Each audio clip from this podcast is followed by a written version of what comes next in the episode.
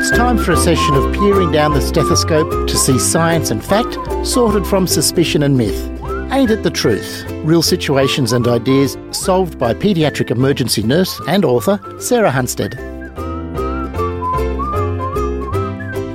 Ah, the sweet stuff. We hear from everywhere these days that sugar is not good for us or our children. And there is irrefutable evidence to say that excess sugar has dire consequences for our health and the health of our kids.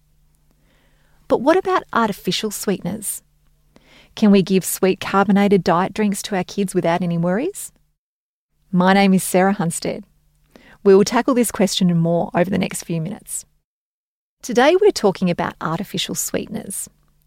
I don't want you to get confused between stevia and honey and the regular sugar that we get from the supermarket. I'm talking about artificial sweeteners, the kind made up of chemicals, not the stuff from nature. Not just in diet drinks. Artificial sweeteners are used these days to replace sugars in loads of different foods, from flavoured yogurts, desserts, to baked goods and muffins, or jelly, even ice cream. And the idea of artificial sweeteners is to give sweetness but without the calories of sugar.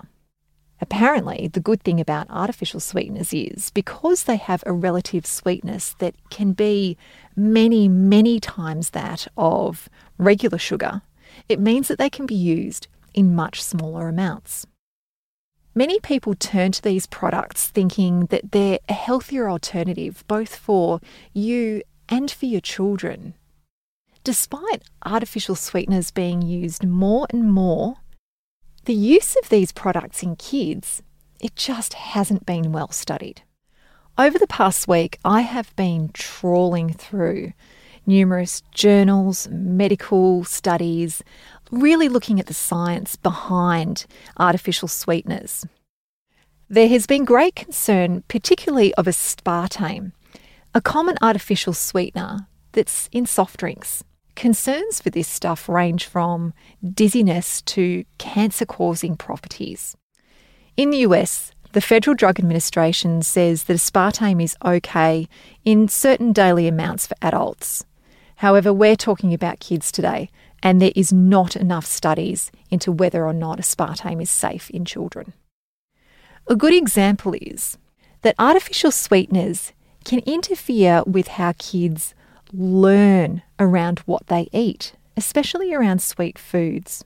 Overconsumption of sweet foods, whether it be sweetened with regular sugar or an artificial sweetener, still leads to kids' brains wanting to eat more and more of sweet stuff. So, giving your child something with an artificial sweetener as a more healthy alternative isn't helping with their eating habits. Artificial sweeteners can interfere with the basic learning processes that children go through when they eat. By having sweetened food, the more they desire sweet food, whether it be sweetened with an artificial sweetener or regular sugar. Children need a balanced diet. They need balanced flavours. The more sweet food they eat, the more they want it.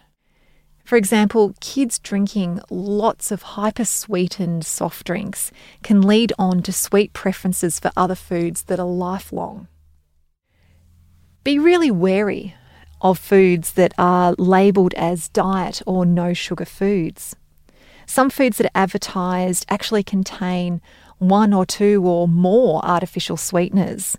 Be wary of fat free or reduced fat foods such as yogurts, dressings, or mayonnaise, because these foods can often contain significantly more sugar or artificial sweeteners than the full fat versions. I know when you go to the shops that you want to just get through there and get out as quickly as you can, but try and make the time to read the labels of the food that you're buying, especially for your kids. What does this all mean? The American Academy of Pediatrics recommends that until there is more data, until more studies have been done, the parents should avoid giving their children artificially sweetened foods. Personally, when it comes to my two kids, I'm going to avoid the artificial sweeteners because after the week that I've just done, trawling through all the research, I'm certainly not comfortable in giving them an artificial sweetener that does not have the data to back up its safety.